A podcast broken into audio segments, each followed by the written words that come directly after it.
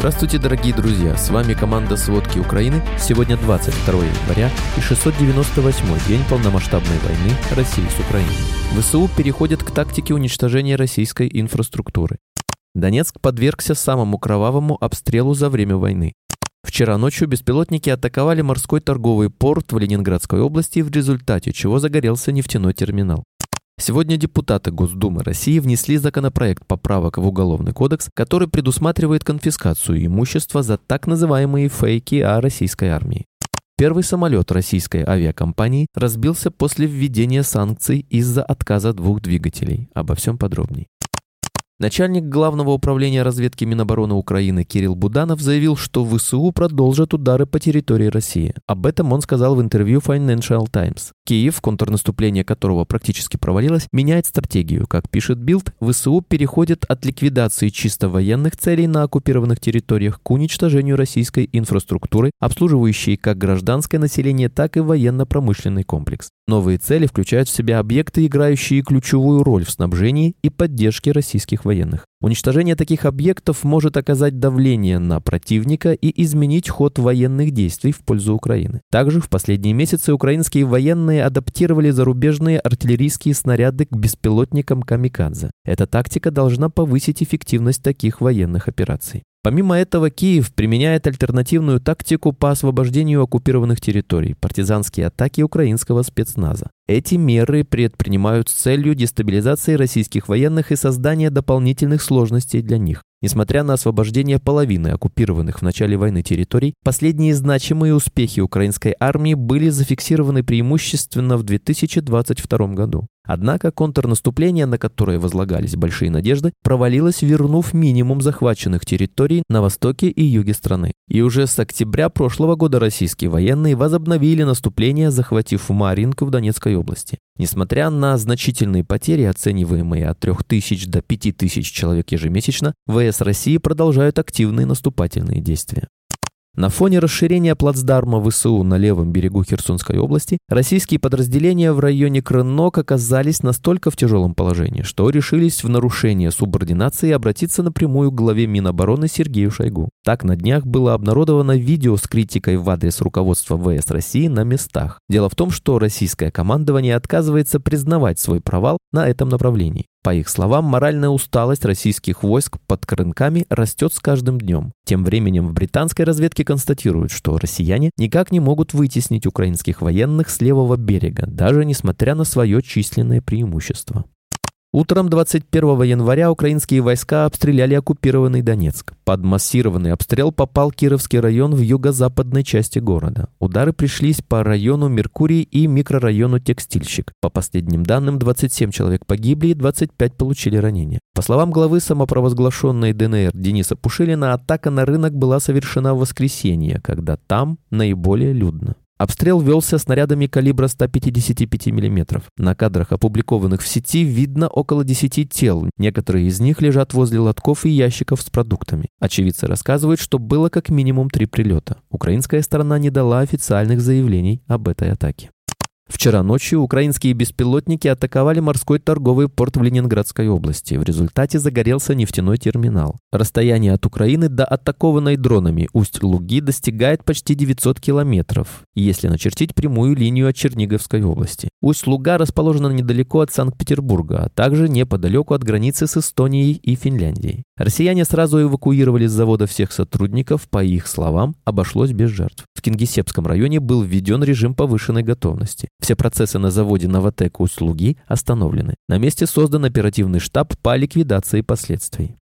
Российские власти рекомендовали нефтяным компаниям не повышать стоимость топлива на заправках после аварии на Нижегородском НПЗ. На текущий момент оптовая стоимость бензина находится на уровне конца февраля 2023 года, но на фоне аварии на крупнейшем НПЗ, снабжающем автомобильным топливом Москву, она росла на протяжении всей прошлой недели. Так, 19 января стоимость АИ-95 и АИ-92 на бирже увеличились на 1,8 и 1,6% до 48 тысяч и 45 23 тысяч рублей за тонну соответственно. Представители нефтяной отрасли ждали от правительства конкретных шагов по насыщению рынка бензином АИ-95, но этого, по их словам, не произошло. После аварии на НПЗ поставки бензина на рынок сократились примерно на 200 тысяч тонн в месяц. При этом «Лукойл», которому принадлежит завод, начал скупать топливо у других производителей, чтобы снабжать собственные АЗС. Сегодня депутаты Госдумы России внесли законопроект поправок в Уголовный кодекс, который предусматривает конфискацию имущества за так называемые фейки о российской армии. В целом депутаты России хотят разрешить отбирать имущество у граждан, если те нарушат один из восьми законов. Текст законопроекта пока не опубликован. В то же время спикер Госдумы России Вячеслав Володин заявил, что этот законопроект позволит конфисковать деньги, ценности или иное имущество, используемые или предназначенные для финансирования финансирования преступной деятельности против безопасности России, а также позволит судам лишать граждан почетных званий. Украина должна отдать оккупированные территории России и отказаться от членства в НАТО, чтобы положить конец войне, заявил премьер-министр Словакии Роберт Фитца. Должен быть какой-то компромисс. Чего они ожидают, что русские покинут Крым, Донбасс и Луганск, это нереально, сказал Фитца. Он также заявил, что Словакия будет блокировать заявку Украины на вступление в НАТО. Об этом Фитца пообещал сообщить украинскому премьер-министру Денису Шмыгалю на встрече, которая должна состояться 24 января в Ужгороде. Я скажу ему, что буду ветировать и блокировать членство Украины в НАТО, потому что это путь к Третьей мировой войне и ничего более, сказал словацкий премьер. Также, по его словам, Словакия больше не будет поставлять вооружение в Украину, но не станет препятствовать коммерческим поставкам оружия.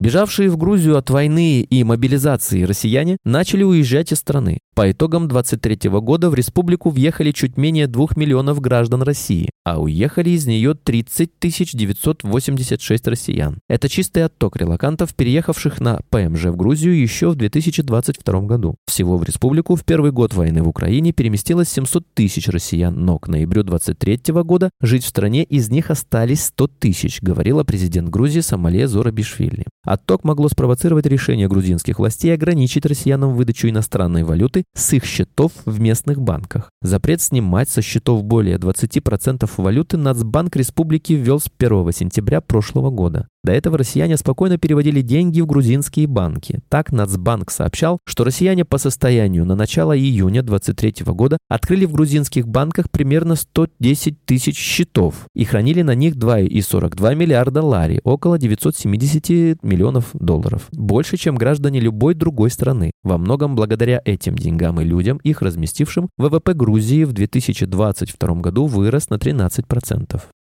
Коммунальные аварии продолжают преследовать Россию. На этот раз в Казани прорвало трубу, сообщили в МУП «Водоканал». В результате дороги оказались залиты водой. Очевидцы публикуют видео с появившейся рекой, в которой тонут автомобили и пассажирские автобусы. Также прорыв трубы оставил без воды 5 многоквартирных домов. Устранением последствий занимаются 3 бригады водоканала и 16 единиц техники. Сейчас в Казани минус 18 градусов. Авария произошла на водопроводной сети, построенной в 1994 году. При этом на улице, где произошла авария, только в прошлом году закончили ремонт дороги и тротуаров. Это уже второй прорыв в труб за последние сутки. В настоящее время работы по устранению последствий продолжаются. Также на сегодняшний день остались без газа в Чите и близлежащем поселке Какуй около 40 тысяч граждан. При этом некоторые используют его не только для приготовления пищи, но и для горячего водоснабжения, рассказал исполняющий обязанности зампреда правительства Алексей Гончаров. Жители города начали жаловаться на проблемы с газом еще в декабре. Изначально власти объяснили перебои аномально холодной погодой. Администрация Читы отметила, что газ замерз из-за длительных периодов низких температур и промерзания грунта, что затрудняло поддержание необходимого давления. Дальнейшие задержки в поставке газа объяснили аварией на железной дороге, из-за которой газ доставляли на машинах.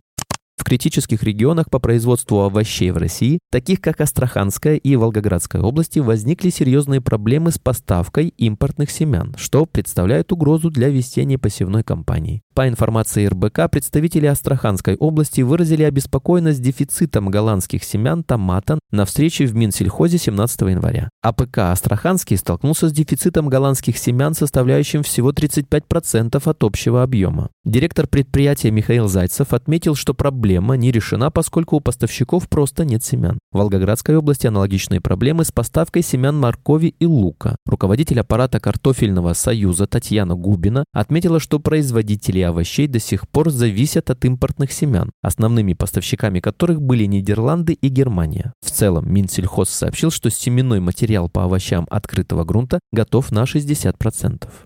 В горах Афганистана из-за проблем с двигателем упал первый самолет иностранного производства с россиянами «Falcon 10Б». Он был зарегистрирован в Госреестре гражданских воздушных судов России и принадлежал Athletic Group и частному лицу. Судно выполняло чартерный санитарный рейс по маршруту Гая, Индия, Ташкент, Узбекистан, Жуковский, Россия, уточнили в Росавиации. По данным Росавиации, на борту самолета было 6 человек, 4 члена экипажа и 2 пассажира. Полиция Афганистана получила сообщение об авиакатастрофе в провинции Бадахшан, пишет Рейтерс. Перед крушением пилот сообщил о технических неполадках у самолета, отказали оба двигателя. Это уже девятый инцидент с российским самолетом с начала года и восьмой, произошедший во время рейса за последние 9 дней. Ранее эпизодов с катастрофой самолета и смертью пассажиров не происходило. США и Евросоюз с февраля 2022 года запретили для России новые поставки, техобслуживания и страхования самолетов. Спасибо, это были все главные новости о войне России с Украиной к этому часу. Помните, правда существует, а мы стараемся сделать ее доступной. Если вам нравится то, что мы делаем, пожалуйста, поделитесь этим подкастом с друзьями в России. Также, если вы хотели бы помочь нам делать материалы еще более качественными, пожалуйста, оставляйте фидбэк. Это очень важно для нас и для распространения правдивой информации. До встречи.